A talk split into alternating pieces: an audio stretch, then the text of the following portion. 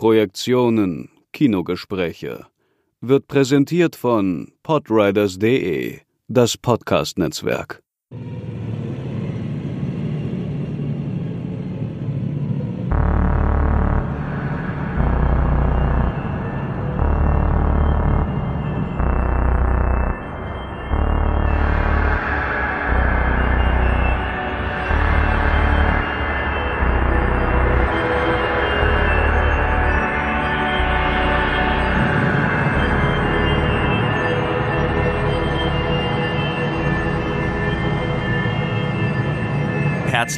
Willkommen im Jahr 2020 und herzlich willkommen zu einer neuen Episode von den Projektionen, den Kinogesprächen zusammen mit Markus Stiegelegger. Hallo Markus. Hallo Sebastian und hallo liebes Publikum. Damit äh, auch verspätet sei allen ein frohes neues Jahr gewünscht. Ich weiß nicht, ob das schon ein bisschen zu spät ist, aber das ist ja auch egal. Wir steigen heute ein mit einem äh, politischen Thema und äh, wir werden dabei über drei Filme sprechen. Import-Export von Ulrich Seidel, Der Wert des Menschen von Stéphane Brisé und schließlich I, Daniel Blake von Ken Loach. Das sind drei sozialkritische Filme, drei sozialrealistische Filme und der Aufhänger des Ganzen ist der jetzt im Kino angelaufene Film Die Wütenden, Les Miserables. Ein Film über die Banlieues und ähm, den Rassismus in den Banlieues. Den haben wir zum Ausgangspunkt genommen. Wir mhm. werden nicht über den Film sprechen, aber wir wollen darüber sprechen, was politisches Kino, was der politische Film überhaupt ist und dann uns dem Sozialrealismus widmen und seine verschiedenen, man kann schon fast sagen, Temperaturen zu analysieren. Yeah. Legen wir mal los und äh, gleich mal die Frage, die Königsfrage gestellt, was ist der politische Film? Ja, es gibt natürlich da erstaunlich viele Möglichkeiten, wie man äh, das Politische vor, mit und in der Kamera beschreiben kann. Und das sind äh, Dinge, die äh, vor allem auch äh, bedeutende Filmemacher schon beschäftigt haben und Filmemacherinnen. Ähm, ich möchte mal auf Godard verweisen, der ja äh, bekannt auch ist für die Äußerung, die Einstellung ist die Einstellung. Und ähm, da äh, spielt er natürlich mit der Doppelbedeutung des Begriffs Einstellung im Sinne der äh, Kameraeinstellung, ähm, also der Bildgröße und so weiter, des mhm. Bildkaders, und dann äh, der politischen Einstellung. Und ähm, er deutet damit an, dass offensichtlich die Wahl des Bildausschnitts etwas mit der ähm, politischen Einstellungen zu tun haben könnte. Das Zweite ist, dass er an einem gewissen Punkt auch forderte, dass man nicht einfach politische Filme machen sollte, sondern Filme politisch machen sollte. Und auch das ist eine so eine Doppeldeutigkeit, äh, die, denke ich, uns noch beschäftigen sollte in den späteren Beispielen. Denn ähm, das sind genau die Fragen. Also, was wird vor der Kamera dargestellt? Ähm, wie wird es mit Hilfe der Kamera dargestellt. Aber was passiert auch in einem äh, metaphorischen Sinne in der Kamera dabei? Also ähm, das würde sich auf ähm, die französischen Begriffe ähm, der Mise en scène und der Decoupage mhm. beziehen. Die Mise en scène ist ja ähm, das, was im Akt des Inszenierens quasi in Szene gesetzt wird, was äh, vor der Kamera sich ereignet. Aber die Decoupage ist zusätzlich noch ähm, die Art und Weise, wie die Kamera positioniert wird, wo sie positioniert wird vor allem, also der, der Blick, den die Kamera auf das Geschehen wirft und auch die Dauer dieses Blicks. Also diese Form der Decoupage ist etwas, was wir auf jeden Fall an den Beispielen äh, diskutieren müssten. Und für mich ist äh, insofern äh, das Politische im Film auch immer eine Frage, hat ein Film eine ähm, ethische Fragestellung? Gibt der Film dem Publikum etwas zurück oder führt er einfach nur etwas vor? Wenn wir mal an dem ersten Zitat bleiben, weil mhm. was mich daran interessiert, an diesem Zitat von äh, Godard, die Einstellung ist die Einstellung, mh, dass es ja nicht nur darum geht, was in der Mise en scène ist, sondern auch was eben nicht in der Mise en scène ist. Also das heißt, ähm, und das wird uns, glaube ich, vor allem bei äh, Seidel beschäftigen, ja. ähm, was ist das Ausgelassene, das, was das Sichtbare rahmt. Also das heißt, ein politischer Film ist auch immer eine Verhandlung darüber, was ist sichtbar und was mhm. ist nicht sichtbar. Ja. Ähm, da bin ich nämlich, also das finde ich äh, ganz interessant und wichtig, wenn man darüber nachdenkt, was der politische Film ist, weil man ja es mit einem visuellen Medium zu tun hat. Im audiovisuellen. Mhm. Und im audiovisuellen, ja. ähm, völlig richtig. Die Frage wäre jetzt aber, wir haben jetzt hier drei Filmemacher, die explizit als politische Filmemacher in Erscheinung treten, also mit einem mit einem sehr ethischen mit einer ethischen Fragestellung, Brisé, Seidel und Loach. Ähm, würdest du das abgrenzen, den politischen Film, den genuin politischen Film zu dem politischen in einem Genrefilm, weil ähm, das haben wir ja ganz oft und das hatten wir ja letztes Mal auch, als wir äh, Kannibalismus und Vampirismus diskutiert haben, mhm. dort, dass dort natürlich auch politische Themen vermittelt behandelt werden. Wo siehst du da den Unterschied?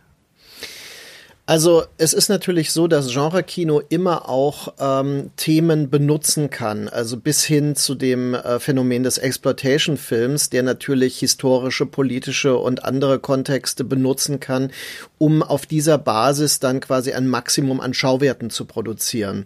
Äh, es gibt da sehr fließende Übergänge. Also man müsste zum Beispiel über Oliver Stone nachdenken. Oliver Stones Filme sind ähm, in Amerika sehr stark als politische Filme rezipiert worden, vor allem die Präsidentenfilme.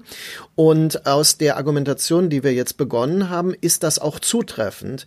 Aber es ist hochinteressant, dass JFK, Nixon und äh, W alle eine völlig unterschiedliche äh, Herangehensweise wählen. Ja, also mhm. bis hin zum ironischen bei W, also über George W. Bush, äh, das äh, große Shakespeare-Drama, ähm, die Tragödie gewissermaßen in Nixon und bei JFK ist es ja eigentlich eine Art Paranoia-Thriller, ein Verschwörungsthriller.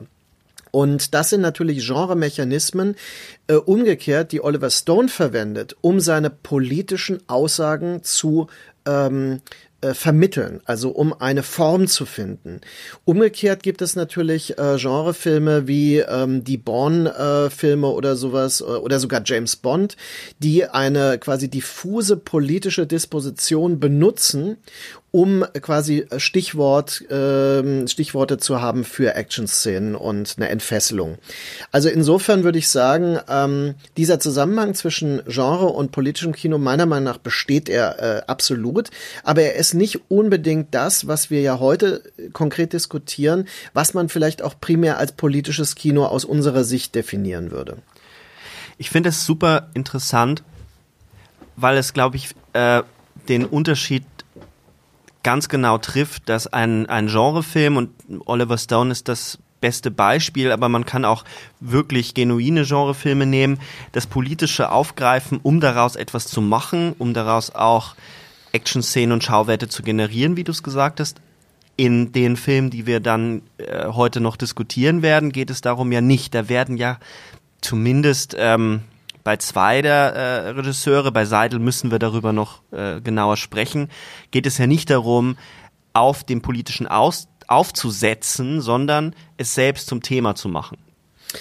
Also ich würde, ähm, weil das wird uns, äh, denke ich, helfen, mal auf Georg Seslens Text aus der EPD Film verweisen, wo er äh, um 2016, glaube ich, herum äh, versucht hat, das politische Kino der ähm, Zehnerjahre auf den Punkt zu bringen. Und ähm, er äh, findet fünf Kategorien. Ähm, die Filme, also die er als politische Filme begreift ähm, behandeln das Leben der einfachen Leute oder das Leben der Leute wird dargestellt. Dann ähm, gibt es Filme über das Innere der Macht, also Filme, die Machtzyklen mhm. ähm, und Prozesse darstellen. Es gibt Filme über Flucht und Migration. Das ist natürlich ein Thema, was in den letzten zehn Jahren von besonderer Bedeutung nochmal geworden ist. Es gibt es auch früher natürlich. Und ähm, dann ähm, das, der vierte Aspekt ist für uns, glaube ich, sehr spannend. Und zwar äh, meint er Location als Stichwort. Es geht um bestimmte Schauplätze, die unter Umständen sogar als Obje Objekte Schauplätze betrachtet werden können. Also die bestimmte Milieus, äh, also Teile der ghettoisierten Großstadtviertel, die eben ähm, von der Öffentlichkeit gemieden werden, die aber in diesem Film ins Zentrum rücken und wieder zum ersten Punkt zurückführen, das Leben der Leute auch dort darstellen. Mhm. Und ich glaube, da haben wir so einen Bezug, der äh, zum Beispiel bei Ken Loach eine wichtige Rolle spielt. Und ähm, dann der fünfte Aspekt sind Filme über spezifische politische Entscheidungen, die dann Konsequenzen haben. Also das wäre auch ein Film wie äh, Streik zum Beispiel, ja, der auf ähm, äh, einen auf Momente dieser politischen Entscheidungsfindung hinausläuft und äh, uns das aber zurückgibt als Frage. Jetzt bin ich mal ein bisschen bösartig, ähm, spiele des Teufels Advokaten und sage, diese Einteilung die ja durchaus interessant ist, ist natürlich erstmal nur thematischer Art. Also mhm. welche Themen behandelt der politische Film? Ja. Es gibt ja diesen bösartigen Begriff aus meiner Zeit im WDR, habe ich das, äh, war ich oft damit konfrontiert, ähm, auch auf solche Leserbriefe zu antworten, ähm, des Feuilletonfilms oder des, mhm. ähm, des, des Überschriftenfilms ähm, nicht Feuilletonfilms, das stimmt nicht, also des, des Nachrichtenfilms, dass man eigentlich eine Schlagzeile nimmt und die verfilmt, was ja, ja gerade die öffentlich-rechtlichen sehr gerne tun, um damit ihre Thementage, ihre Themenabende zu bestücken. Mhm. Ähm, ist das könnte ja in jedem anderen Medium auch stattfinden. Also ich kann ja auch über, über diese Plätze einen Roman schreiben oder eine mhm. Reportage. War, äh, wo wo ist der Wert des Kinos für mhm. dich dann? Was fügt das Kino dem hinzu, was ich in anderen Medien genauso gut thematisieren könnte? Also das ist natürlich, äh, kann ich absolut nachvollziehen. Ich wollte diese Begrifflichkeiten auch nur mal einbringen, weil sie eben verschiedene Themenbereiche schon aufreißen, die wir nachher noch berühren werden oder gleich. Aber ähm, das ist absolut richtig. Das Medium Film als ein künstlerisches, narratives Medium begriffen, äh, hat natürlich einen spezifischen audiovisuellen, ästhetischen Zugang, den ich ja als einen seduktiven, einen vereinnahmten und verführerischen Zugang begreife. Ich würde sagen, dass ein Film wie Die Wütenden, Miserable, der eingangs erwähnt wurde, das sehr gut zeigt. Hier ist es so, dass wir diesen Film mehrfach kodiert bekommen. Es ist zugleich ein Cop-Film, auch ein Street-Gang-Film, also gleich zwei Genres, die miteinander verschraubt werden. Es ist ein Film, der mit der, ähm, mit der Location arbeitet, der also vor Ort spielt in den Banlieues, mhm. der verschiedene Milieus zusammenbringt, der verschiedene Fragestellungen dadurch aufwirft durch diesen Kontakt, der Machtmechanismen innerhalb des Polizeiapparates Staatsapparates auch aber innerhalb der, äh, der Banlieue-Gangs thematisiert, der Entscheidungen auf den Punkt bringt, ähm, die dann am Schluss, aber äh, der Film bleibt ja offen, auf eine sehr unangenehme Weise.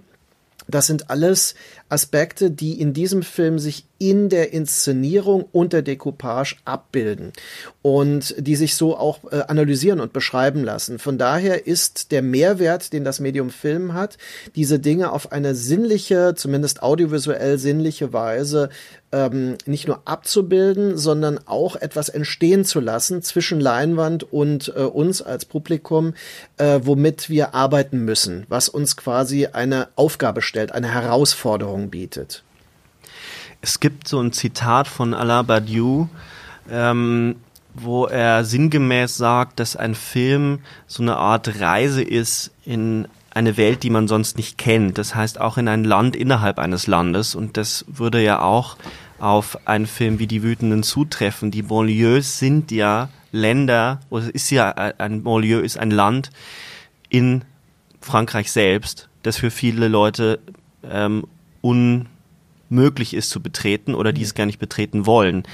Und der Film ist eine Reise und macht uns erlebbar, was dort passiert und fügt den Klischeebildern, die wir ja auch über unsere ähm, in Deutschland gibt es ja auch Orte, äh, Neukölln ist so ein Schlagwort lange Zeit gewesen oder ähm, Kölnberg in, in Köln, ähm, dass wir uns dass wir diese Klischees durchbrechen und, und sehen, dass dort das Leben stattfindet. Insofern habe ich wirklich nur des Teufels Advokaten gespielt, weil mhm. natürlich ähm, äh, absolut richtig ist, dass es um die Darstellung des normalen Lebens geht an Orten, an Unorten, die wir sonst nicht betreten und das durchaus ähm, in einem verführerischeren Sinne und einem emotionaleren Sinne möglich ist im Film als in einer Reportage. Ja, gerade die Wütenden bringt uns genau in dem Sinne der Verführung an Punkte, wo wir Entscheidungen treffen müssen für uns, also stellvertretend für die Figuren auch, wenn wir uns denn identifizieren. Und ähm, der Film gibt uns die Möglichkeit, uns mit zwei konkurrierenden Gruppierungen abwechselnd zu identifizieren. Und das ist zum Beispiel etwas, was man sonst ja nicht in Erwägung ziehen würde. Also das ist buchstäblich der Akt der Verführung, wie sie ähm, Baudrillard definiert. Also das vom Wege abbringen, das Denken vom Wege abbringen und in eine neue Bahn lenken, die uns dann zu einem tatsächlich bewusstseinserweiternden neuen Schluss bringen könnte. Äh, dadurch werden dann Missstände, soziale Missstände verständlich gemacht und sogar ähm, es wird dazu herausgefordert, diese Missstände angehen zu wollen, denn solche Filme emotionalisieren ja enorm.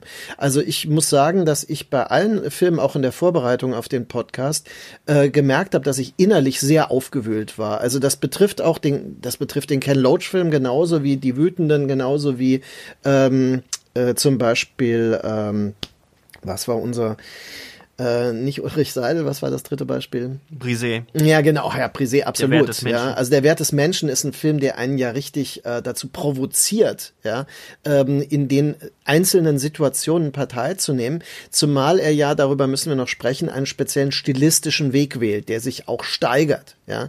Und das ist in Streik noch suggestiver in seinem neuen ja. Film. Ja. Da wird er noch ähm, dynamischer und noch ähm, e-, energischer. Ja. Und das finde ich ähm, ist die Qualität des audiovisuellen äh, narrativen Mediums in dem äh, in dem Fall. Können wir noch über das zweite Godard-Zitat sprechen, ja. weil das finde ich so mehrdeutig, ähm, dass man das nicht so alleine stehen lassen sollte.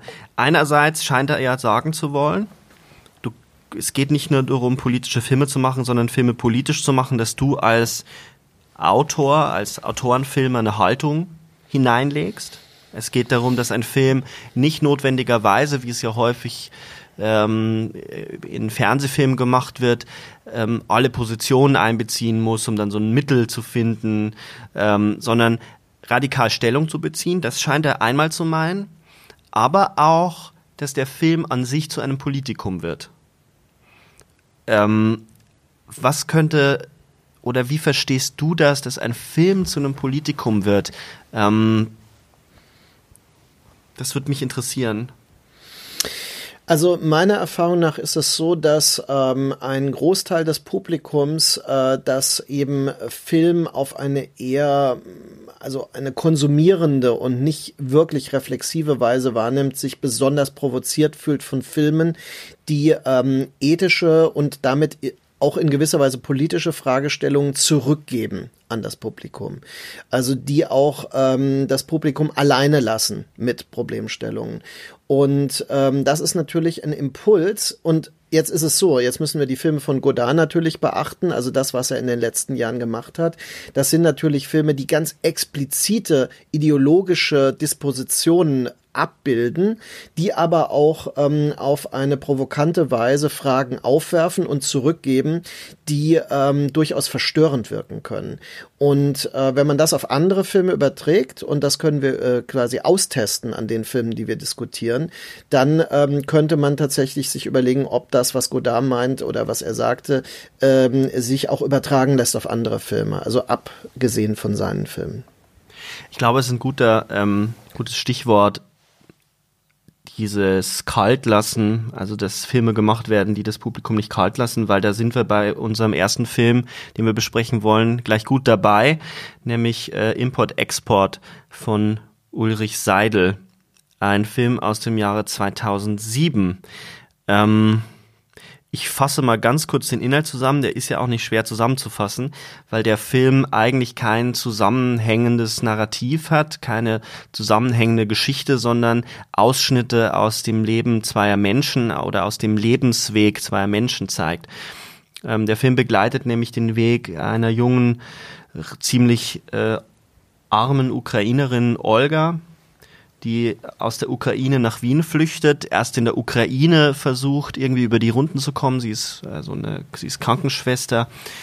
Aber ähm, um, um genug Geld zu verdienen, äh, verdient sie sich dann eben auch als ähm, Camgirl, äh, findet dann aber eben den Weg äh, nach Wien und dort arbeitet sie dann als Putzhilfe, als Putzfrau in einem, in einem Krankenhaus, also eigentlich in einer ähm, äh, jetzt sitze ich auf dem Schlauch, äh, wo, wo Menschen äh, ja in der Sterbestation letzten, genau ja, auf der Sterbestation. Genau, ja.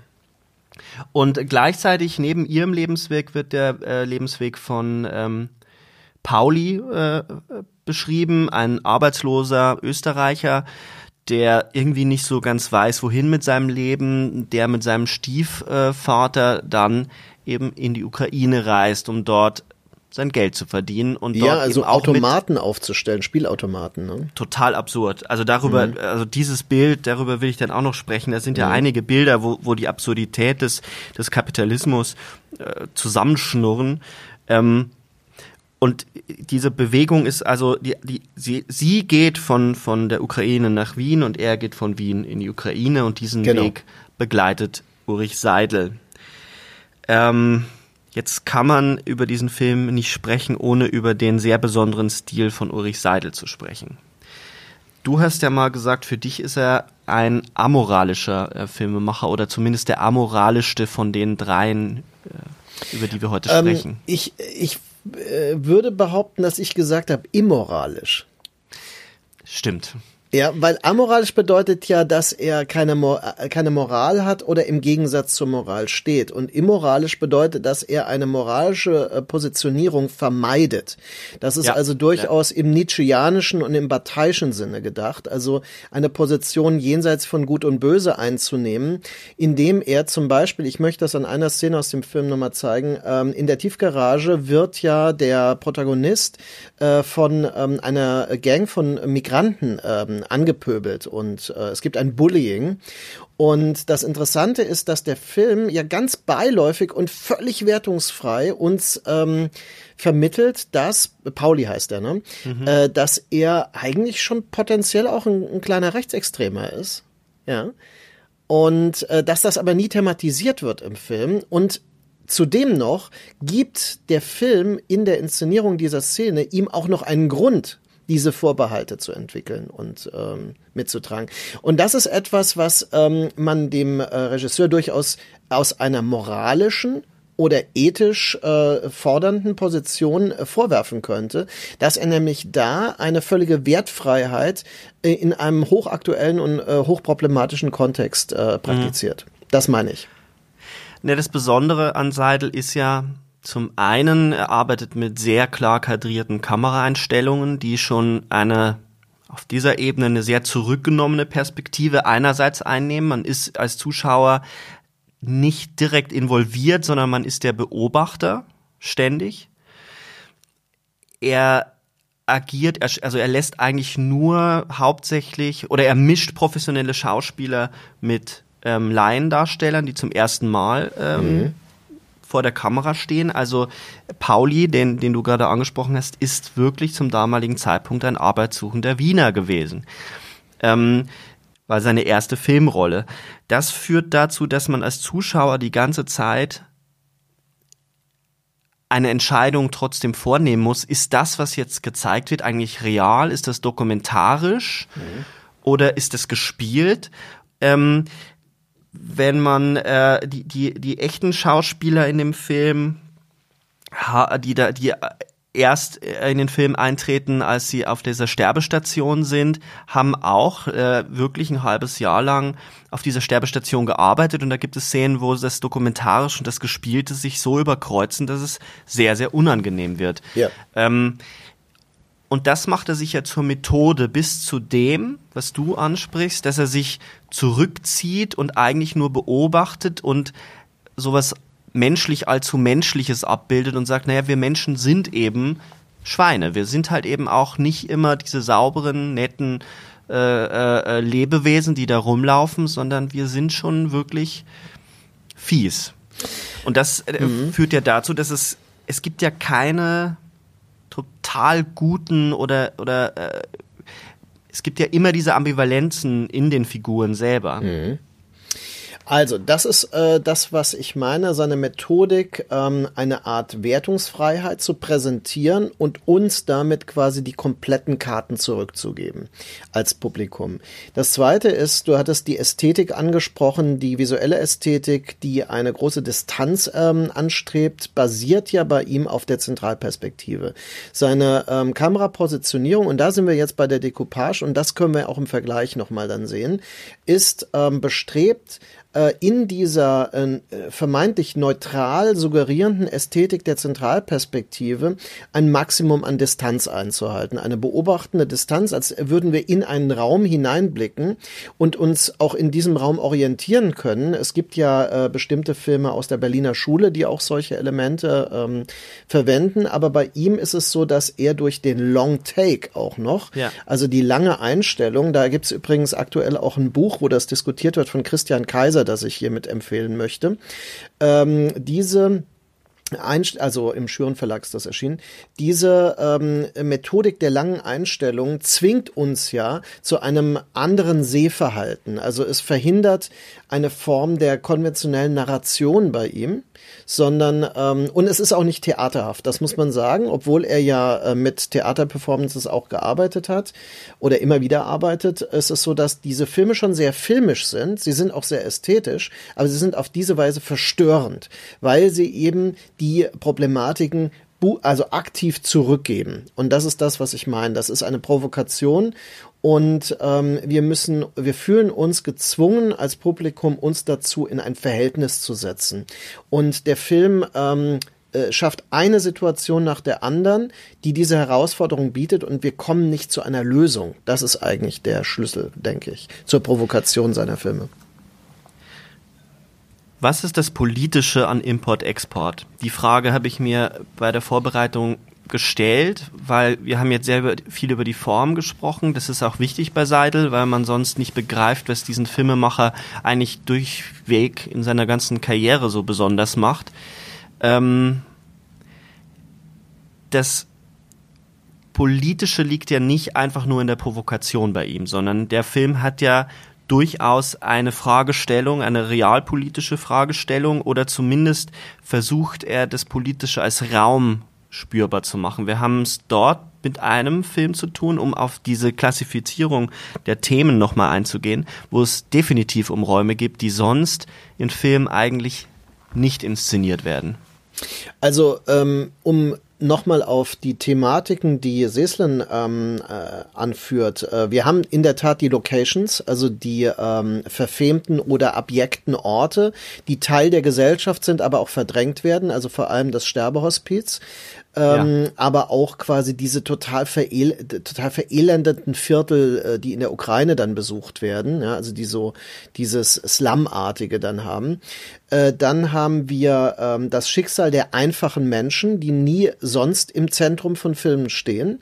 Also in konventionellen, ähm, auch generischen Spielfilminszenierungen würden wir nie mit solchen Charakteren arbeiten. Das wären allenfalls Nebenfiguren.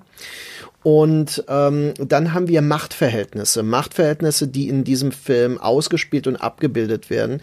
Und der Film hat tatsächlich ähm, eine ähm, erkenntnisbringende äh, Funktion, wenn es eben um ähm, das immer neu ausgehandelte Machtverhältnis zwischen diesen Personen geht und auch dem Verhältnis zwischen System und Individuum. Also die Art und Weise, wie Verarmung äh, erhalten wird, ja, wie also quasi Chancen von vornherein ähm, vernichtet werden. Alles Elemente, die äh, auch in den anderen Filmen natürlich eine, eine Schlüsselrolle spielen, die aber bei Seidel auf eine provokant wertneutrale Weise vermittelt werden. Ich glaube, das ist der wesentliche Punkt es geht ja nicht nur um Machtverhältnisse in, innerhalb persönlicher Beziehungen, sondern auch auf einer makroökonomischen Perspektive werden diese Machtverhältnisse ja betrachtet. Also der Titel Import-Export ist insofern natürlich interessant, als ähm, Arbeits-, also das mit der Grenzöffnung ähm, und mit der Globalisierung plötzlich auch die Armutsströme sich verändern und äh, Armut und Reichtum relativ werden. Also die die, der Zustand oder die Situation, in der sich der Pauli befindet, als Arbeitsloser in Wien, mag für ihn beispielsweise total furchtbar sein. ist aber im Verhältnis zu dem, wo Olga lebt und herkommt. Gleich am Anfang wird man ja hineingeworfen in diese Welt, ähm, ein Teil der Ukraine, der sehr weit weg vom Schuss ist, wenn man das mal so flapsig sagen kann. Und äh, Seidel hat das gedreht äh, im wohl kältesten Winter. In einem Zitat sagt er, seit Stalingrad haben die Leute immer ähm, zu ihm gesagt. Und die Leute haben kein Geld dort zu heizen. Sie legen äh, Blöcke, ähm, Steine in den, in den Gasofen, um so ein bisschen Wärme ähm, zu speichern. Ansonsten reicht das Geld nicht und sie sitzen in ihren Wohnungen, ihren heruntergekommenen Wohnungen, auch von der Kälte natürlich zunehmend zerstörten Wohnungen mit Mänteln und Mützen. Und diesen Kontrast spielt der Film aus, weil eben dann ein Tauschprozess stattfindet, also ein Import-Export. Pauli geht hinüber in diese, in diese Welt, die ihm fremd ist und das kommt ihm seltsamerweise wie ein Ausweg vor.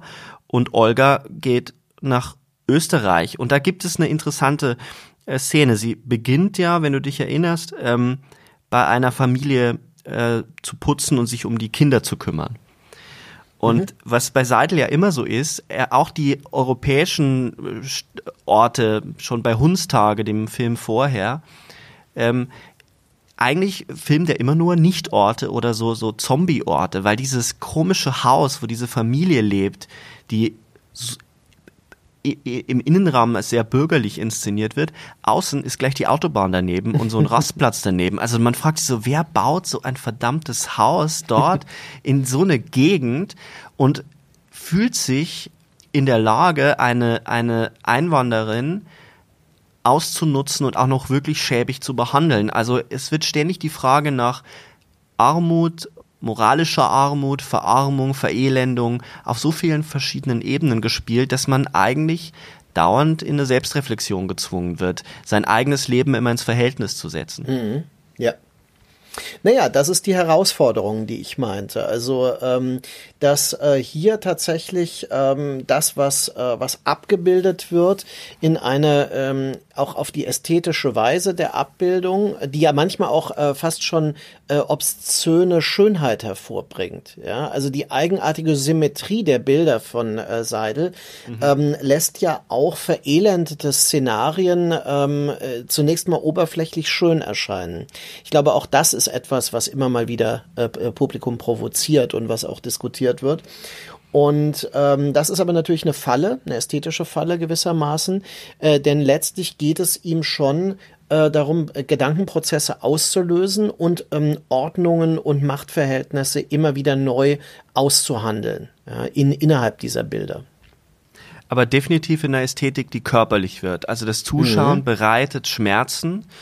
Ähm, man, man will eigentlich nicht mehr hingucken, wird, guckt aber trotzdem die ganze Zeit hin, weil es teilweise, also eigentlich in allen Fällen wunderschöne Bilder sind, obwohl sie schmutzig sind, obwohl sie durchzogen mhm. sind von, von Leid. Ähm, dass man schockiert ist und den Film lange Zeit mit sich rumträgt. Jetzt haben wir äh, nur eine Sache, wäre mir, wäre mir noch wichtig, bevor wir, glaube ich, das Feld erweitern sollten, weil wir diese drei Filme aufs engste miteinander vergleichen sollten. Es kommt jetzt so vor, als wäre der Film so hoffnungslos ähm, als wäre es nur ein Abstieg. Also in der, ich habe bisschen die Kritiken nochmal drüber gelesen, in der Welt hieß es, äh, ähm, hat man fast schon, schon von einer Art Armutsexploitation gesprochen. Also Seidel würde sich in diesem, diesem, dieser Downward Spiral, in dieser, in dieser Grausamkeit weiden und das ästhetisch ausnutzen, äh, während ähm, bei Kritik.de eine sehr schöne, äh, eine sehr schöne Kritik stand, dass er ähm, Figuren und Handlungen als Art Rohmaterial benutzt.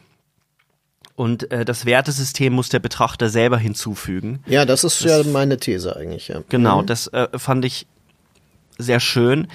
Es ist aber dann eben was, was äh, an der Kritik vergessen wird, dass er am Ende schon seine Figur nicht verrät. Mhm. Also der mhm. Pauli ähm, ähm, sucht dann ja wirklich seinen Weg in der Ukraine, versucht dort einen Job zu kriegen und Olga ähm, da gibt es ja diese Geschichte mit dem, mit dem alten Mann, einer der wenigen in diesem Sterbehospiz, der von einem Schauspieler gespielt mhm. wird, Alle anderen sind nämlich wirklich äh, Menschen, die dort sind. Die Drehgenehmigung zu kriegen war gar nicht so einfach für Seidel. Allerdings weniger von den Angehörigen, die haben das sofort erteilt.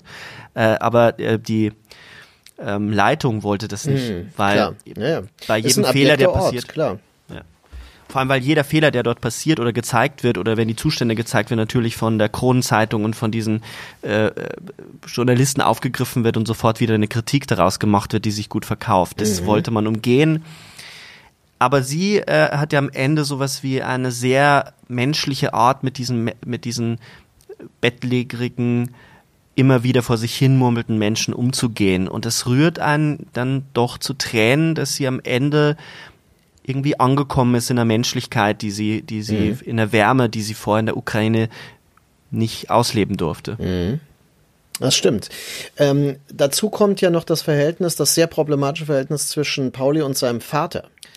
Äh, die das ja äh, auf eine fast obszöne Weise so eine ähm, intime Aufladung erfährt, wenn die Prostituierte dann äh, eingeladen wird und quasi der Vater Szene. seinen Sohn äh, zwangsweise involvieren möchte in dieses total ähm, eigentlich sadistische Machtspiel, ja, wo völlig klar ist, äh, dass der Vater extrem ähm, äh, stimuliert ist durch dieses Machtgefälle zwischen ihm und dem äh, Mädchen in dem Fall.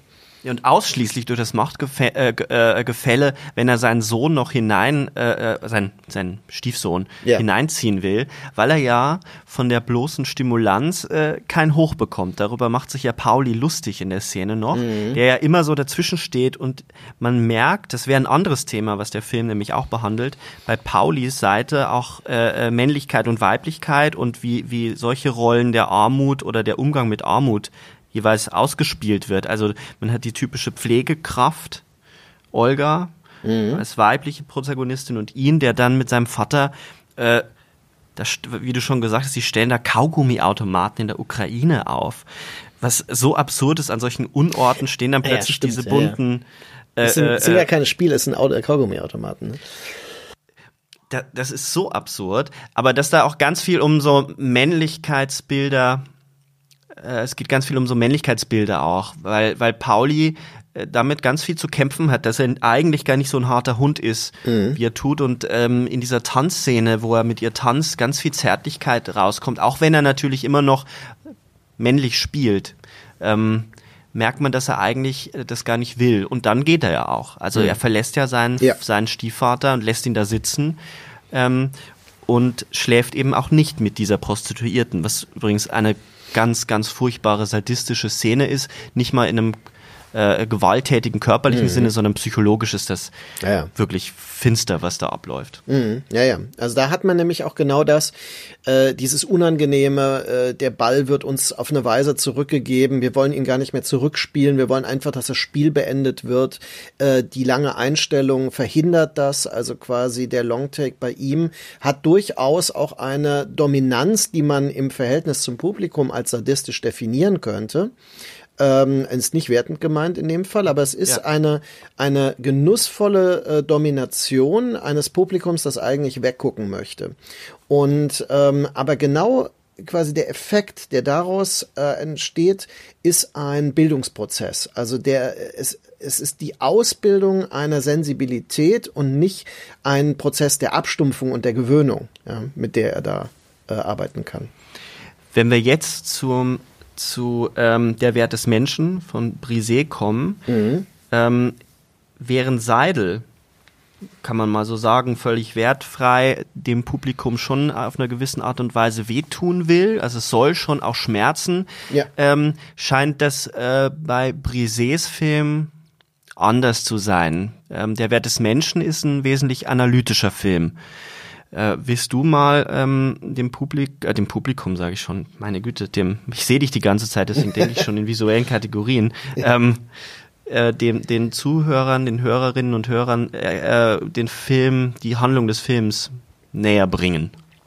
Ja, es geht um einen Mann, der ähm, äh, so ja Anfang 50 oder Ende 40, der arbeitslos wird, der ähm, in die Situation kommt, dass er in diese Mechanismen des äh, Arbeitsamtes gerät, die ihm, ähm, nachdem einige Strategien nicht helfen, raten, äh, eine äh, vom ähm, Level her niedriger angesiedelte äh, Arbeitsposition einzunehmen. Und er geht darauf ein, weil er muss ja, wie er auch sagt, die Miete bezahlen, er will die Wohnung behalten, er will die Wohnung nicht abgeben, also diesen, diesen totalen Downgrade der Existenz abwenden.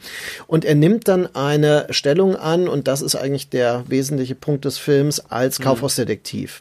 Und er ähm, überwacht aber weniger die, ähm, die Käufer, als äh, dass er teilnimmt an einem äh, fast geheimdienstlichen äh, Beobachtungssystem der Angestellten und äh, es wird ihm mehr oder weniger offen gesagt, äh, es sind zu wenige in Altersteilzeit gegangen. Es geht jetzt darum, ähm, quasi Fehler zu finden in der Beobachtung der jungen äh, oder jüngeren Angestellten, ähm, also Kassiererinnen vor allem sind das in dem Fall, ähm, die dann ähm, als Grund benutzt werden können, diese Leute zu kündigen, fristlos, also als äh, wegen Diebstahls, wegen ja. Äh, ja, Vorteilsbezug und so weiter. Und ähm, das ist ein Prozess, den er äh, mehr und mehr mitmacht. Wir sind als Zeuge dabei in diesem Film und der bei ihm mehr und mehr auf Widerstand stößt. Also er äh, fühlt sich als äh, missbraucht, als ein Werkzeug zur sozialen Unterdrückung von ohnehin ohnmächtigen äh, Angestellten, die dann ähm, genau wie er, das war ja äh, arbeitslos werden und zum Teil in existenzielle Krisen äh, geraten. Und ähm, es gibt dann halt auch mehrere Situationen, wo dieses Existenzielle nochmal richtig deutlich wird. Also, und der Film, das ist das, äh, denke ich, auch das Interessante, also was ihn auch so emotional ähm, belastend macht, ähm, äh, beobachtet das auf eine immer intensiver werdende Weise. Also der Stil wird von einer äh, oft seitlich positionierten, ganz anders als bei Seidel. Also ja. wir sind neben ihm am Schreibtisch und betrachten ihn, wie er versucht, da irgendwelche Bewerbungen zu schreiben und so weiter. Und ähm, äh, das geht über in eine immer dynamischer und immer näher werdende Kamera, die mit Handkamera über die Schulter blickt. Und irgendwann merken wir, wir sind er, wir sind dabei, wir sind mitschuldig in einem Prozess, solange wir nicht Nein sagen. Und das ist eigentlich der Punkt, äh, an dem uns der Film äh, zurücklässt. Der Film ist wesentlich äh, oder anders dokumentarisch als, als Seidel. Er, es, der, die beiden Filme treffen sich aber dahingehend, dass auch äh, Brisé eigentlich äh, kaum mit echten Schauspielern arbeitet. Mhm. Also die, die Mitarbeiterinnen, die Kassiererinnen, auch die Kaufhausdetektive äh, dort sind entweder haben sie wirklich in dem Beruf gearbeitet oder sie arbeiten dort noch. Mhm. Das heißt, ähm, Brisé spielt auch damit, dass er einen Schauspieler, nämlich äh, Vincent Landon, mit dem er schon mehrere Filme gedreht hat, unter anderem den, den jüngsten Streik, ja. ähm, in solche Situationen bringt und auch dort so, eine Misch, so ein Mischverhältnis aus einer dokumentarischen Szene und gespielten Reaktionen, aber das ist, spielt überhaupt keine Rolle. Man hat mhm. wirklich das Gefühl, dass man Gespräche mitverfolgt, die so wesentlich zu unserer Existenz gehören als Arbeitnehmer, als mhm. Menschen im ökonomischen System. Also eine Szene, die mir sehr, sehr äh, im Gedächtnis geblieben ist, als er mit seinen ehemaligen Arbeitskollegen in dieser Kneipe sitzt und sie darüber reden, die Firma zu verklagen oder ähm, weil sie, weil, weil nachgewiesen ist, dass es keine, keine wirtschaftlichen Gründe gab, sie zu mhm. kündigen. Mhm. Und er sagt, ich habe darauf keine Lust mehr. Und dann entsteht innerhalb dieser Gruppierung auch wieder eine, eine Auseinandersetzung, ein Streit, während nämlich die einen sagen, aber der Wert von uns besteht doch darin, dass wir uns ein Recht erkämpfen, sagt er, ich will mich aber nicht weiter demütigen lassen. Ich will einfach äh, meine Ruhe. Mhm. Und glaubt er dann in diesem in diesem Rückzug wieder in die Arbeitswelt, diesem Druck entgehen zu können, der aber ja nur verdreifacht wird. Genau, es, verlagert wird und dadurch gesteigert, ja. Ja, das liegt, ähm, die Intensität dieser Szenen liegt auch an dem Spiel von Vincent Landon, weil ähm, der ja in der Lage ist, quasi eine fast beiläufige, auch ähm, ja erstmal emotional indifferente ähm, Präsenz zu entwickeln, die sehr alltäglich wirkt. Also er wirkt wirklich wie jemand, der im Bus neben einem steht und gelangweilt aus dem Fenster guckt. Und ähm, der einfach zur Arbeit fährt. Und dann wird irgendwann klar, gut, er fährt nicht mehr zur Arbeit, weil er keine mehr hat. Und dann ist er jemand, der sich schon konzentriert, der die Dinge ernst nimmt und es hat aber immer so diesen alltäglichen Charakter. Und besondere Intensität bekommt es dann, wenn er in Krisensituationen gerät und dann solche Ausbrüche kommen, ja, Wo, äh, weil Landin auch äh, in Streik wird das noch viel extremer, ja, der hat ja, ja. so eine so einen Moment des Umbruchs in absolute Aggression, wo seine Stimme so schneidend laut wird auch, ja, und er so eine Art ähm, äh, staccatoartige Gestik damit verbindet, ja, äh, um das und das ist äh, in der Wert des Menschen so eine Intensität, wo man dauernd hofft, dass er an diesen Punkt kommt. Und es ist so schmerzhaft zu sehen, dass er sich immer und immer und immer zurücknimmt, ja, und dass das viel zu selten natürlich auch. Und das ist genau das, er, er nimmt sich zurück wir wollen das ja gar nicht, wir wollen ja, dass er ausbricht, ja. Ja. ja. Und der Film Der Wert des Menschen ist natürlich ein programmatischer Titel. Import-Export ist auch ein programmatischer Titel. Wir hatten das schon erklärt. In der Wert des Menschen äh, wird ja ganz offensiv die Frage schon mal gestellt, was ist faktisch der Wert? Ist die Arbeit, die Arbeitskraft der Wert des Menschen? Wenn der Mensch nicht mehr arbeitet, ist er nichts mehr wert. Das ist etwas, was ähm, natürlich bei Ken Loach dann nochmal eine Rolle spielt. Ja, also äh, ganz buchstäblich, ähm, ja, äh, wenn er keinen Job mehr findet und dazu nicht mehr in der Lage ist, dann kann er auch sterben. Ja, das ist ja im Grunde implizit als schockierender Schluss in diesen ganzen Filmen eigentlich äh, mitgedacht. Und das ist auch eine massive, latente Kritik am kapitalistischen System. Jetzt ist ja ähm, ganz häufig sind ja so Übertragungen ins Deutsche nicht gelungen. Bei Der Wert des Menschen ist die Übersetzung, äh, es ist ja eigentlich keine Übersetzung, es ist ja ein neuer Titel, weil im Französischen heißt der Film ja La Loi du Marché. Ah, äh, ja, also genau. das Gesetz des Marktes. Genau, das Gesetz ähm, des Marktes, ja. Und dass in dieser Lücke zwischen dieser äh, zwischen diesen Titeln ganz viel passiert. Es geht nämlich um beides. Es geht mhm. einerseits um so eine ethische Fragestellung, was ist der Wert des Menschen? Und dann geht es aber auch, und das finde ich macht den Film so politisch, um eine Analyse der Gesetzmäßigkeiten des Marktes, aber nicht auf so einer plakativen Art und Weise. Ich glaube, dass man nämlich dass einige jetzt denken könnten, na ja, gut, dass es am Arbeitsamt so zugeht, das wissen wir, das kennen wir in Zeitungen, das also das kennen wir daraus. Äh, äh, Arbeitslosigkeit ist scheiße, so warum soll ich mir den Film angucken? Aber das Wesentliche ist ja, dass er diesen Blick, der, äh, er legt einen Blick frei oder an, an eine Strukturen frei, die wesentlich ins Privatleben hineinreichen. Es gibt ja äh, nicht nur die Szenen auf dem Arbeitsamt oder auf der Bank, wo es dann um Kredite geht, mhm. sondern es gibt auch diese so eine Szene, wo er mit seiner Frau tanzt. Mhm. Wo sie, wo sie in der Tanzschule sind und der, genau, die auch sehr lang der, ist, ne? Die super lang ist und man fragt mhm. sich ja, was hat das? Im ersten Moment fragt man sich, was hat das damit zu tun? Was, warum, warum diese Szene jetzt? Ich sehe da jetzt ein paar tanzen und ähm, er stellt sich ja, er ist sehr, sehr in sich, also man merkt, er, er ist schon in seinem Spiel, er ist ganz, ganz angespannt, da ist etwas, was ihn belastet. Und dann kommt dieser Lehrer und sagt die ganze Zeit, du musst das anders machen, du musst das anders machen und nimmt ihn an die Hand. Und man merkt dauernd, dass er selbst im Privaten ist, ist er nicht der Herr der Lage, er muss sich irgendwie anpassen, er muss die ganze Zeit sich adaptieren und noch viel äh, äh, frappierender finde ich, dass es diesen Konkurrenzkampf gibt, auch im Privaten, wo man eigentlich sie unterstützen sollte. Das ist zum einen natürlich, weil alle anderen Paare besser tanzen und schon besser sind als mhm. er. Er fühlt sich abgewertet. Mhm. Aber später, als, er, als sie das Ferienhaus oder das Strandhaus verkaufen wollen, äh, auch Leute, die definitiv nicht mehr haben als er, um einen Preis, der eh schon sehr gering angesetzt ist, immer noch feilschen, um es gibt immer noch einen, der niedriger ist. Und dieses Ständige, dass das Ökonomische, das alles durchzieht, das finde ich, legt der Film offen, indem er die Gestik und die Mimik für uns sichtbar werden lässt, die, un lässt, die uns normalerweise im Alltag verborgen ist. Mhm, mh. Ja, das ist das, was ich auch ähm, äh, zeigen wollte mit der Teilhabe, dass die Kamera dabei tatsächlich diese Teilhabe ermöglicht, indem sie uns auf Augenhöhe, buchstäblich auf Augenhöhe, äh, um wieder zur Decoupage zu kommen, ähm, in dieses Geschehen involviert. Also wir werden nach und nach Teil dieses Geschehens, Teil dieser Mechanismen, Teil des, des Gesetzes des Marktes, äh, um das es hier geht und äh, müssen uns dieselben Fragen stellen wie diese Figuren. Das führt mich zu dem äh, Schluss, dass dieser Film tatsächlich in dem äh, in einem sehr idealtypischen Sinne ein politischer Film ist ähm, also das, was ich darunter verstehen würde, äh, weil er äh, das quasi diesen Prozess, den politisch auszuhandelnden Prozess äh, mit uns als Publikum zusammen angeht. Ja, und weil er etwas auslöst, das bei uns nicht unbeantwortet bleiben kann.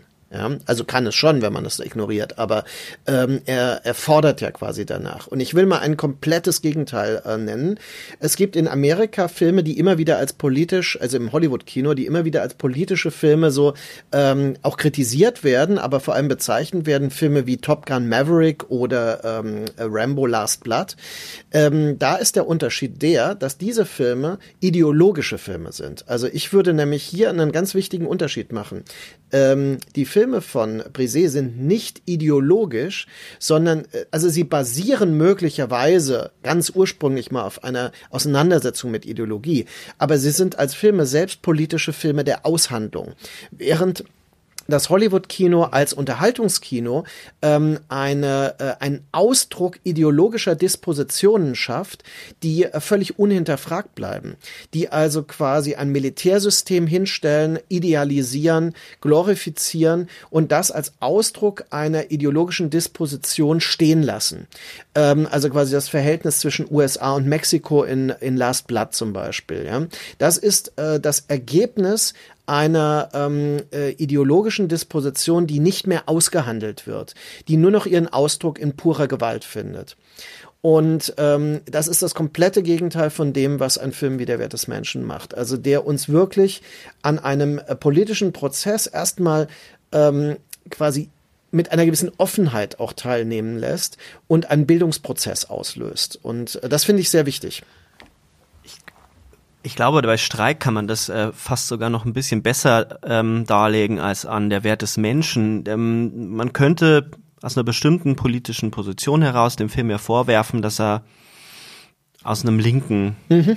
Spektrum kommt. Auf jeden Fall, klar. Ähm, was ich, äh, was man aber auch nicht so ohne weiteres stehen lassen kann, weil bei Streik geht es darum, also ähnlich in der Ästhetik wie der Wert des Menschen, vielleicht noch radikaler, vielleicht noch näher dran, vielleicht noch dokumentarischer, dass ähm, die, die, die Streikverhandlungen ähm, begleitet werden, also die, die Auseinandersetzungen, äh, ein Arbeitskampf begleitet wird. Ja. Ähm, es finden äh, eine, eine deutsche Firma hat einen französischen Autozulieferer übernommen. Jetzt werden die Leute rausgeschmissen und äh, mit den Gewerkschaften gemeinsam mit den Gewerkschaftsführern soll jetzt ein Arbeitskampf organisiert werden. Und da ziehen sich die Widersprüche und der Umgang mit einem System, das scheinbar monolithisch dazustehen hat, bis in die in die ähm, in den Arbeitskampf oder in die Debatte um den Arbeitskampf hinein, dass die, die eigentlich gemeinsam für ein Ziel kämpfen, sich gegenseitig zerfleischen mhm. oder beginnen zu zerfleischen.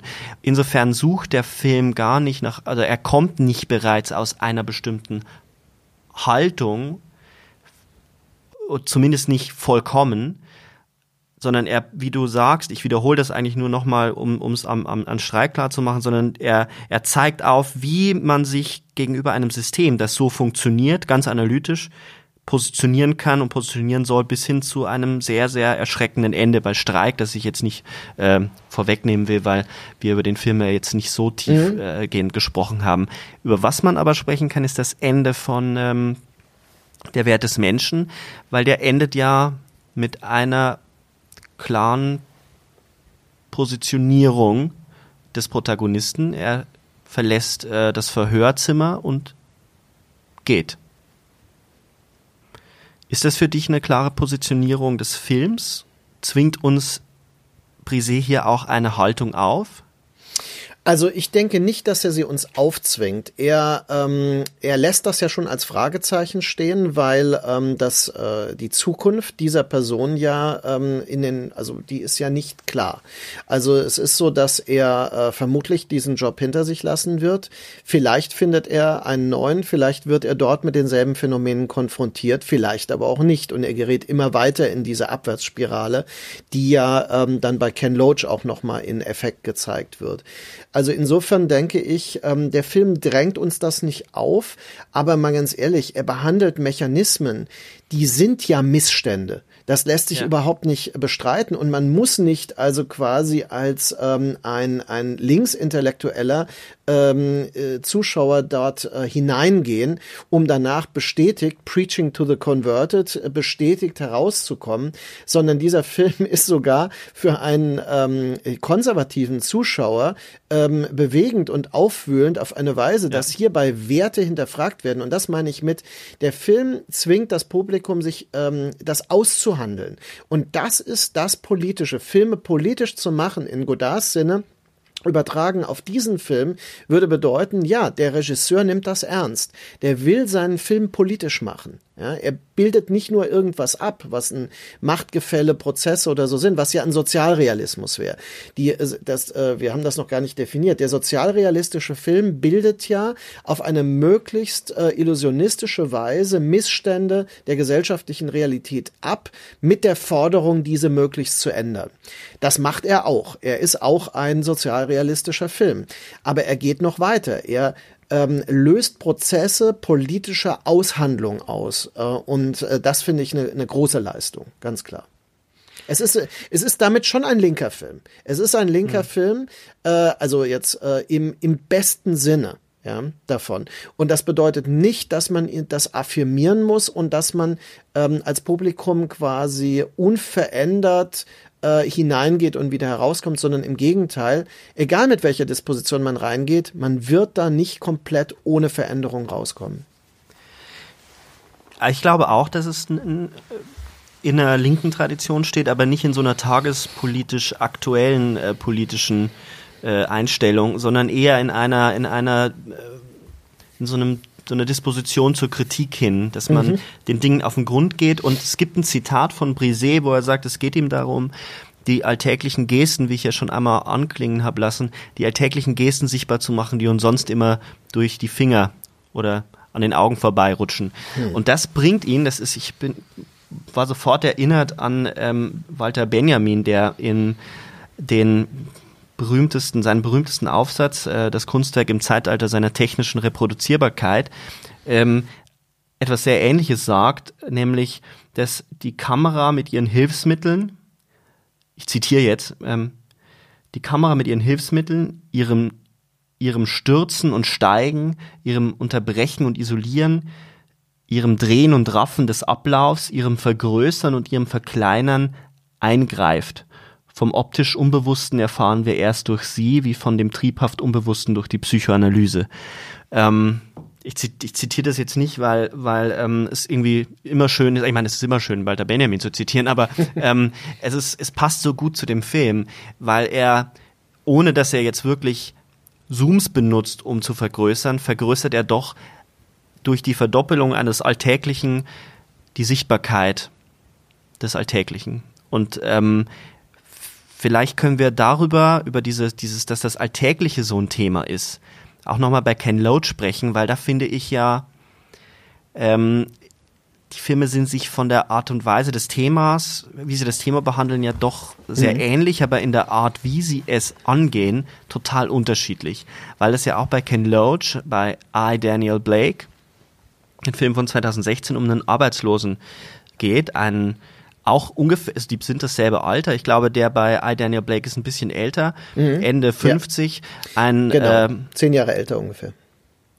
Ähm, ein ganz im klassischen Sinne ähm, Working Class Man, ein Arbeiter, ein, ein Tischler, der seinen Job verliert, weil er einen Schlaganfall erleidet Nee, und, er hat einen, äh, einen Herzschlag. Äh, nicht Herzschlag jetzt.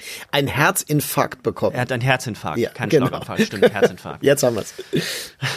ähm, ist, ist es wichtig, das zu unterscheiden. Äh, Klar. Ist völlig richtig. Ähm, und er will, also er, er, er stellt einen Antrag auf Sozialhilfe, der wird abgelehnt, weil er die dortige Person, und das äh, inszeniert der Film am Anfang auch, indem er das Bild schwarz lässt und nur der Dialog ähm, ja.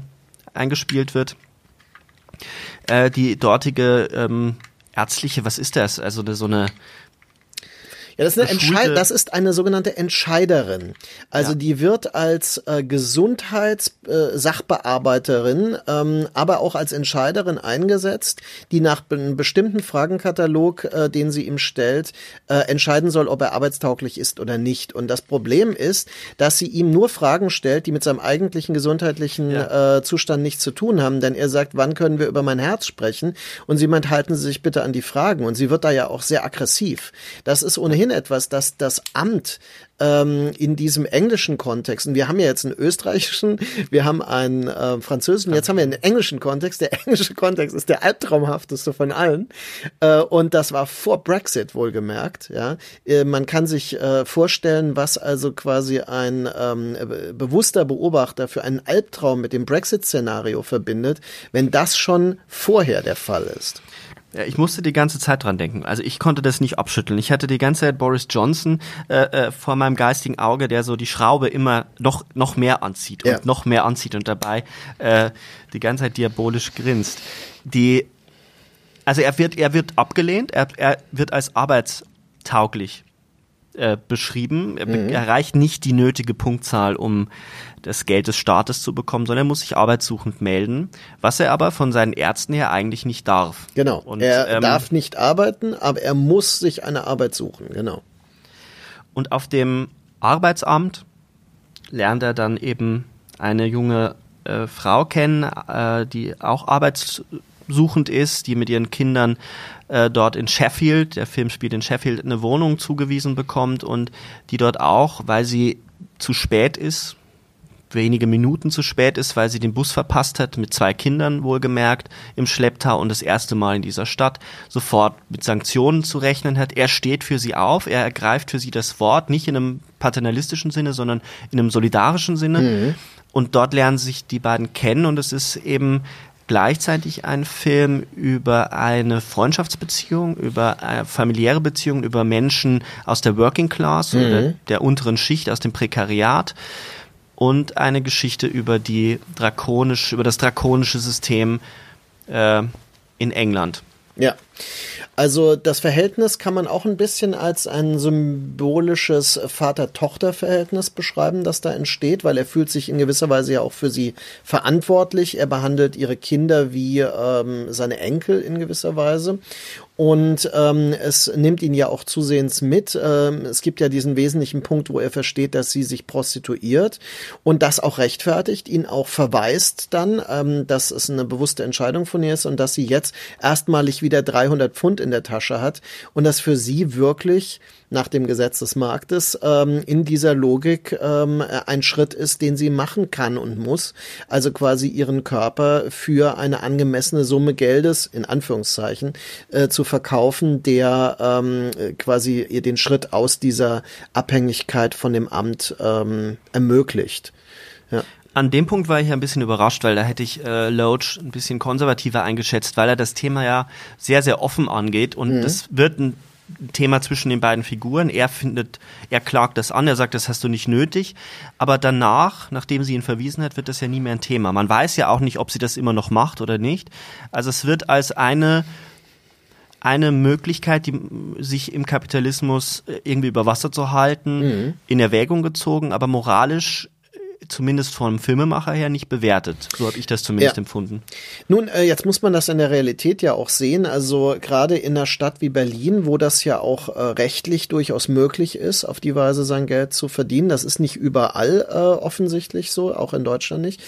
Ähm, da ist das ähm, auf jeden Fall ein Thema und äh, der aktuelle Film Jung mit Y UNG mhm. geschrieben, äh, der ähm, ich glaube von Henning Gronkowski gedreht, der äh, ja eben ähm, äh, quasi äh, Schülerinnen ähm, also be begleitet, die unter anderem eben, also vor allem die Protagonistin dann ihr Geld als Prostituierte verdienen, als Gelegenheitsprostituierte.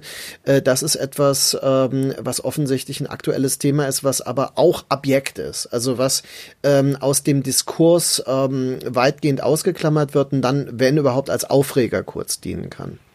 Ja, da hatten wir ja im, im letzten Jahr oder in den letzten Monaten mehrere Filme, die sich damit auseinandergesetzt haben. Jung ist ein Beispiel, aber auch der, der niederländische Film Wir, mhm. mit dem wir auch, also wir uns privat schon mal unterhalten haben. Ja. Der genau dasselbe Thema hat, dass äh, sich Jugendliche aus dieser Enge, auch aus dieser Verwertungslogik eigentlich befreien wollen. Die behandeln das unterschiedlich, aber das ist ein Thema äh, und das sehr, sehr gegenwärtig ist und das hat mich überrascht in der Art und Weise, wie ein ja doch äh, Regisseur gesetzteren Alters mhm. das äh, in dem Film nicht zu einem moralischen Problem werden lässt. Mhm. Also zumindest nicht für ihn. Der, der Protagonist, also Daniel, hat damit ja ähm, durchaus erstmal Probleme. Er hat damit ein Problem, weil er es als würdelos begreift. Aber das ist natürlich etwas, was sehr deutlich innerhalb des Films, in der Logik des Films, auf der individuellen Seite von Daniel liegt. Und ja. äh, genau. Also zu Ken Loach muss man sagen, ähm, er ist äh, er ist ein Humanist. Ja, das ist, denke ich, ein ganz wichtiger Punkt. Also seine Filme sind humanistisch orientiert.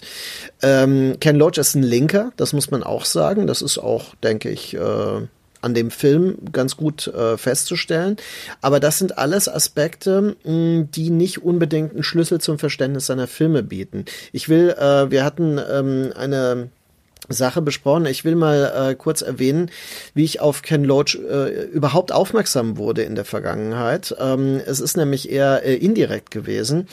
Ähm, es in den 90er Jahren gab es ein Interview mit Andrzej Zulawski, dem, äh, dem großen polnischstämmigen Auteur, der ja tragisch auch äh, schon verstorben ist. Und äh, der äh, wurde mal von Daniel Bird gefragt im Interview, was er denn von bestimmten äh, Filmemachern hält, unter anderem von Ken Loach. Und er sagte dann, äh, vor allem zu dem Film Cass, ähm, Ken Loach wäre ein großartiger Regisseur, wenn er einmal wüsste, wo man die Kamera hinstellt. Ich fand das damals sehr witzig und musste das natürlich sofort überprüfen und habe mir dann äh, Filme von Ken Loach angesehen und dachte mir, es ist wirklich interessant. Also sie könnten unterschiedlicher nicht sein, weil die Dynamisierung, dieses fast ekstatische bei bei Zulawski ist ja was völlig anderes. Diese unbedingte äh, Nähe auch zu den den Figuren ist etwas völlig anderes als Ken Loach das anstrebt. Und gerade bei I Daniel Mil äh, Daniel äh, Blake ist es so, dass er ähm, bewusst stillose äh, Regie ähm, anstrebt und das auch sogar im Interview, also das auf der DVD, ähm, die ich gesehen habe, äh, sogar drauf ist, äh, ganz bewusst sagt, er will, dass das Publikum äh, das ernst nimmt, was vor der Kamera ist, das beobachtet, was vor der Kamera ist, das, was seine Filme ausmacht, passiert vor der Kamera. Die Mise en scène ist das Wichtige.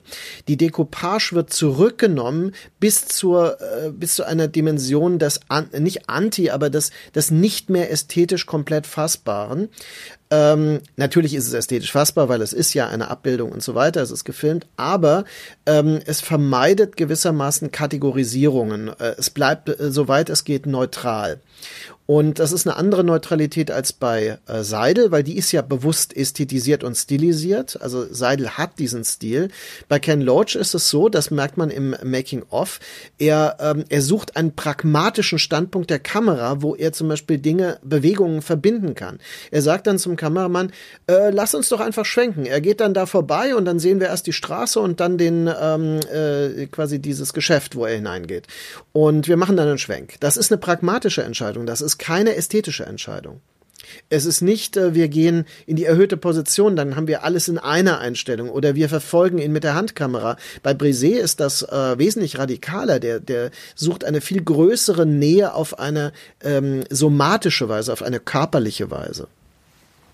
Es ist ja bei Brisé auch eine ästhetische Entscheidung, die durchdacht ist. Also die Wahl dieses, diese, diese Kamera so einzusetzen und sie auch immer näher an den Protagonisten ranrücken zu lassen, ist eine ästhetische und auch eine Ästhetisierung, die ist in der Tat, ähm, also insofern eine Ästhetisierung, als dass man es sich nicht anders vorstellen kann. Die Kamera kann bei Brisé an keiner anderen Stelle in dieser Szene sein, als an dieser Stelle, wo sie steht. Ja. Und äh, bei äh, das, das gibt so Filmemacher, die, die, wo, wo man spürt, die haben sich so, die haben die, die, das Drehbuch so aufgelöst, also so übertragen auf Kameraeinstellungen, dass sie wissen, dass, dass es zwangsläufig so sein muss. Da, da ist Loach ein anderer Filmemacher. Mhm. Loach, ähm, ich glaube nicht in all seinen Filmen, aber tendenziell zieht sich das durch, ist er, und das sagt er ja auch an einem, in einem Interview über I, Daniel Blake, eigentlich ist das gar kein Film fürs, fürs Kino, meinte er mal so flapsig, es ist ja so ein Fernsehfilm.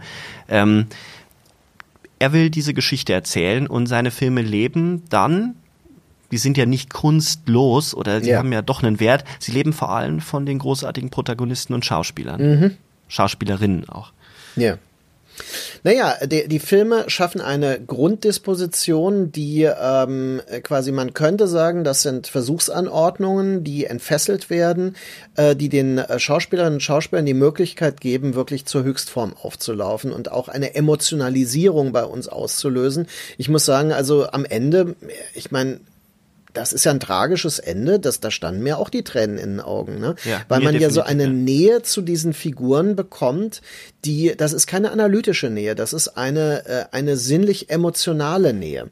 Und äh, weil man versteht ja auch deren Leben, also wie das funktioniert. Auch äh, er ist ja äh, Zimmermann, er ist Hand, nicht Zimmermann, er ist ähm, doch, heißt das so? Tischler, doch, doch. Tischler, Tischler. ist er. Er ist ja. Tischler.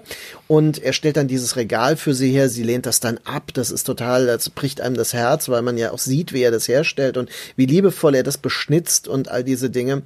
Und ähm, dieser physische Prozess der Arbeit, den er immer wieder einklagt, ja, der ist ja ein, ein nicht hinterfragbarer Wert in diesem Film.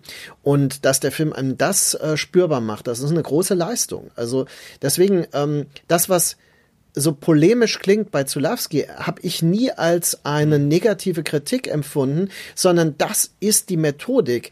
Er ver verweigert sich einer Ästhetisierung des, ähm, äh, dessen, was äh, die Kamera aufnimmt und ähm, schafft damit einen anderen Raum, einen Freiraum, der eben durch die Darsteller ähm, bestritten wird. Und äh, das gelingt ihm sehr gut. Ich würde aber in dem einen Punkt ähm, widersprechen, weil du gesagt hast, ähm, also völlig richtig, Ken Loach ist ein Linker, ein bekennender Linker, mhm. ähm, der sich auch immer wieder in öffentliche Debatten als Intellektueller eingemischt hat und immer noch einmischt.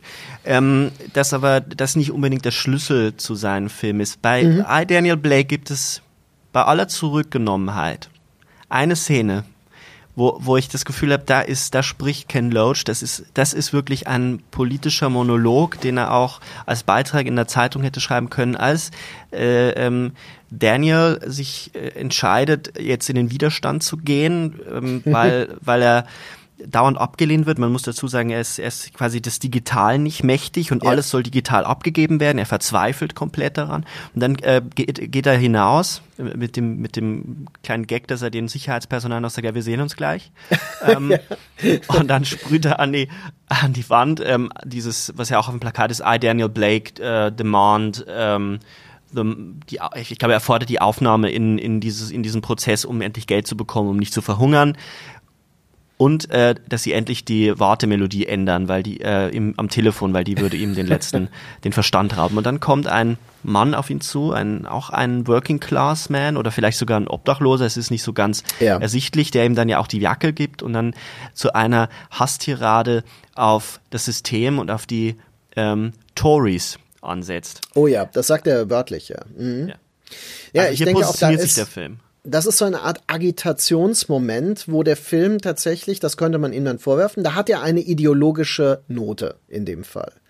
Also es wird der politische Prozess äh, geht über in eine ähm, äh, ideologischen Standpunktverkündung, äh, äh die aber natürlich in der Logik des Films und der Inszenierung ihren Platz hat. Also die vollkommen auch gut funktioniert und ähm, die dann ein, ja tatsächlich, das fällt ein bisschen raus, aber das braucht der Film auch. Also er hat da ja auch seinen Höhepunkt, das muss man sagen der Film, der ist ja sehr bescheiden. Es ist ein, ein sehr, ja. äh, ein Film britischen Understatements auf eine unerwartete Weise. Also, ähm, weil damit ist ja nochmal was anderes gemeint. Aber in dem Fall ist es so, dass er ähm, eigentlich sich sehr zurücknimmt und dann wirklich diesen Ausbruch hat, den man auch braucht. Also, weil der Film, der staut das ja unheimlich auf. Und ich äh, denke, da braucht er diesen, diesen Ausbruch. Jetzt müssen wir uns natürlich fragen, ähm, welche ähm, Position hat dieser Film ist das, macht er äh, Ken Loach seinen Film politisch?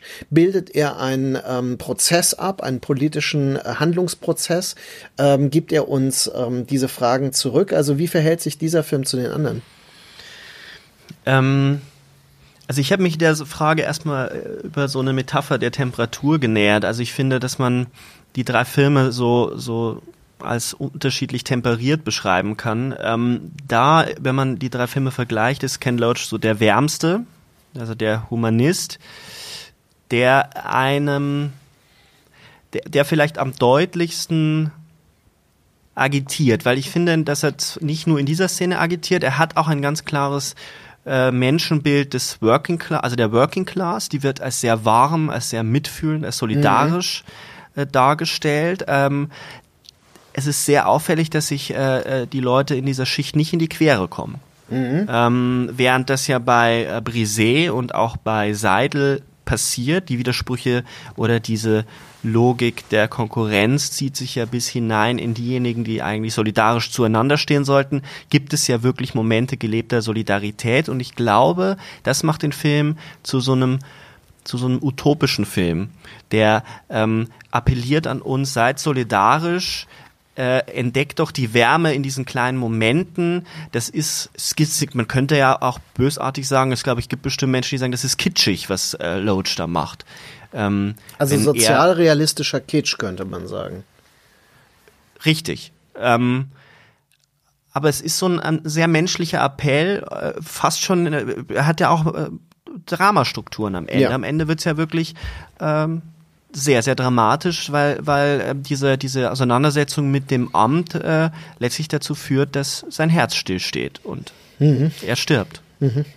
Mhm. Also ich würde sagen, das ist ein Film, der am ehesten eine Lösung vorschlägt, mhm. politisch gesehen, nämlich äh, und insofern, der ist überzeugter Marxist und, und äh, Solidarität. Wir müssen mhm. Solidarität leben. Wir haben vielleicht nichts, wir, die nehmen uns den letzten Penny aber wir haben uns und wir haben eine Solidarität und die wird da gelebt. Und das macht den Film für mich sehr, sehr ähm, berührend und auch sehr, sehr politisch, aber halt in einem komplett anderen Sinne als die beiden anderen. Mhm, genau. Ja, kann ich sehr gut nachvollziehen. Ähm, er hat das Utopische tatsächlich, also die Hoffnung auch, ähm, dass man mit der Veränderung des Systems auch etwas Positives bewirken könnte. Bei Brisé ist das tatsächlich nicht klar. Also weil dort keine expliziten Änderungen vorgeschlagen werden. Er übergibt das komplett an uns. Deswegen ist Brisé aber auch der etwas kältere, aber gleichzeitig effektiver politische Film. Und ähm, Ulrich Seidel provoziert durch seine ästhetisierten ähm, äh, Arrangements tatsächlich etwas, was aber in verschiedene Richtungen ausgelegt werden kann. Das könnte man so, sowohl nihilistisch betrachten, als auch zu einer ähnlichen Aufforderung hinführen, wie das bei Ken Loach der Fall ist. Von daher denke ich, äh, dass diese Filme drei unterschiedliche Strategien, deswegen hatten wir sie auch so ausgewählt, ähm, mhm. drei unterschiedliche Strategien eines politischen im Kino äh, vermitteln vielleicht ist auch eine Lösung, ähm, oder kann man eine Lösung auf die Frage finden, indem man auch äh, es von einer anderen Perspektive betrachtet. Ähm, die, alle drei Filme haben auch ein bestimmtes Risiko, wie sie rezipiert werden können, nämlich fehlerhaft oder falsch oder eben nicht wirkungsvoll rezipiert mhm. werden können.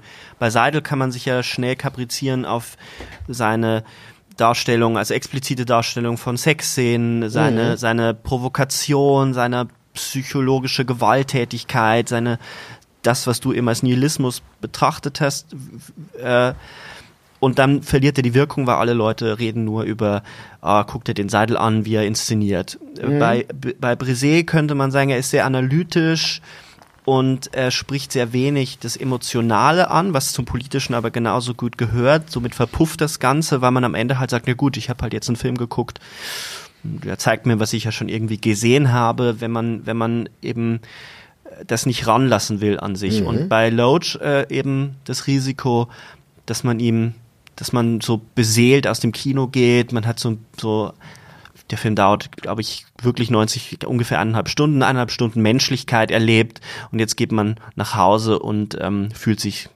eine Weile lang ganz gut. Die Lösung wäre ja zu sagen, es gibt nicht den einen perfekten politischen Film. Und auch das war ein Grund, warum wir diese drei Filme ausgewählt haben, weil alle drei ähnliche Themen mhm. angehen, mhm. unterschiedliche Zugänge. Und wenn mhm. man sich damit auseinandersetzt, dann ist es wie auch in der, wenn man jetzt, weiß ich nicht, studiert, Soziologie studiert oder eine Fragestellung hat oder ein politisches Thema, man braucht verschiedene Perspektiven auf ein Thema. Und alle drei, glaube ich, geben wichtige Perspektiven auf Armut in unserer modernen Gesellschaft. Mhm. Ja, und alle drei wählen unterschiedliche ästhetische, filmästhetische Strategien. Und damit haben wir schon zumindest einen wichtigen Punkt in der Beschäftigung mit dem politischen Film ähm, berührt, denke ich, oder diskutiert, äh, dass nämlich äh, tatsächlich die Einstellung in der Einstellung deutlich wird, um nochmal auf Godard Rahmen zurückzukommen. Ähm, ob das tatsächlich dann ähm, Filme sind, die politisch sind oder politisch gemacht sind, muss man tatsächlich auch für sich selbst, denke ich, aushandeln, wenn man die Filme gesehen hat, um das zweite Zitat nochmal aufzugreifen. Ich glaube auch, dass das Thema des Politischen uns ähm, immer wieder auch beschäftigen wird, wie es uns ja schon in der letzten Episode um äh, die über Near Dark äh, unter anderem von Near Dark gehandelt hat, haben wir ja auch schon bestimmte politische Themen mhm. angesprochen. Mhm. Ähm, aber dieses Thema des Politischen und der Wahl der Mittel, ähm, das wird uns äh, bei einigen Themen noch beschäftigen. In dem Falle haben wir ja jetzt heute ähm, zumindest einen Strang des politischen Kinos mal auseinandergenommen und äh, hoffentlich haben wir auch Lust gemacht auf äh, einen Kinobesuch, nämlich den schon angesprochenen Die Wütenden, mhm. der auch in dieser Tradition steht ähm, und wo er sich dann einsortiert, in welches Temperament, ähm, das könnten, können wir ja dann auf allen anderen Wegen diskutieren, über Facebook oder Twitter, auf Twitter. Ähm, schreibt uns gerne, wie ihr die Diskussion fandet oder auch bisher unsere Episoden im letzten Jahr gefunden habt. Wir freuen uns auf jeden Kommentar, auf Zuspruch, aber natürlich auch auf Kritik, weil die gehört ja dazu, wie wir heute ja auch ähm, diskutiert haben. Ja, ich meine, das, was wir ähm, unternehmen, ist ja nicht nur eine Kommunikation untereinander, sondern es ist auch ein Kommunikationsangebot nach außen und äh, so soll es eigentlich auch sein, weil wir uns ja in einem Prozess, in einem Verständigungs- und Verständnisprozess befinden, den wir stellvertretend natürlich über die Filme ausleben und deswegen ist es für uns umso interessanter, auch von außen solchen Input zu bekommen. Also es ja. wäre durchaus interessant zu wissen, ähm, was die Zuhörerinnen und Zuhörer da draußen eigentlich äh, als politischen Film betrachten und äh, welche Filme sie denn politisch rezipieren. Das wäre wirklich interessant, weil ich glaube, die Debatte ist hier nicht abgeschlossen. Es sind drei sehr spezielle Filmemacher. Unter anderem haben wir jetzt auch nur drei Männer gehabt. Ähm, aber das war jetzt eher, wir haben uns eher am Thema orientiert mhm. dieses Mal. Ja, nö, das ist Geschlecht. super. Also wir, genau, ich denke, es ist relativ klar, dass das nichts Ausschließendes hat. Äh, die ähm, Beschäftigung äh, mit diesem Thema führte direkt nach Europa interessanterweise. Es ist natürlich so, dass es in Lateinamerika, auch in Asien ähm, eine Tradition äh, der Beschäftigung mit solchen Themen gibt. Im Hollywood-Kino gibt es eine sehr starke äh, Diskrepanz zwischen eben dem politischen, dem ideologischen. Das ist, denke ich, etwas, was nochmal ein ganz eigenes Thema wäre zu diskutieren. Ja? Also ideologische Subtexte, wie ich es angedeutet hatte ne, vorhin, auch im aktuellsten Kino, das sind natürlich wichtige Dinge. Aber wir werden da ja noch viel Stoff für die Zukunft haben. Ja also gerade der chinesische Film, der, der natürlich nochmal unter, also da ist der Film ja wirklich ein Politikum, wie viele Filme dort ähm, in Europa, also Filme, die aus China kommen, in Europa äh, gezeigt werden, aber in China nicht gezeigt werden dürfen, weil sie zu offene Regimekritik mhm. ähm, üben, ähm, ist durchaus ähm, diskussionswürdig. Ich überlege die ganze Zeit nach einem, also ich habe dauernd einen, einen, Filmtitel im Kopf, der mir aber gerade nicht einfällt, den reiche ich einfach das nächste Mal weiter. Ein genau. Film, dem das nämlich gerade äh, vor ein paar Jahren passiert ist. Damit verabschieden wir uns ähm, und wünschen wie immer ganz viel Spaß mit den Filmen, mit Nachdenken über Filmen und äh, mit Diskutieren. Herzliche Grüße, viel Spaß bei den Filmen. Tschüss!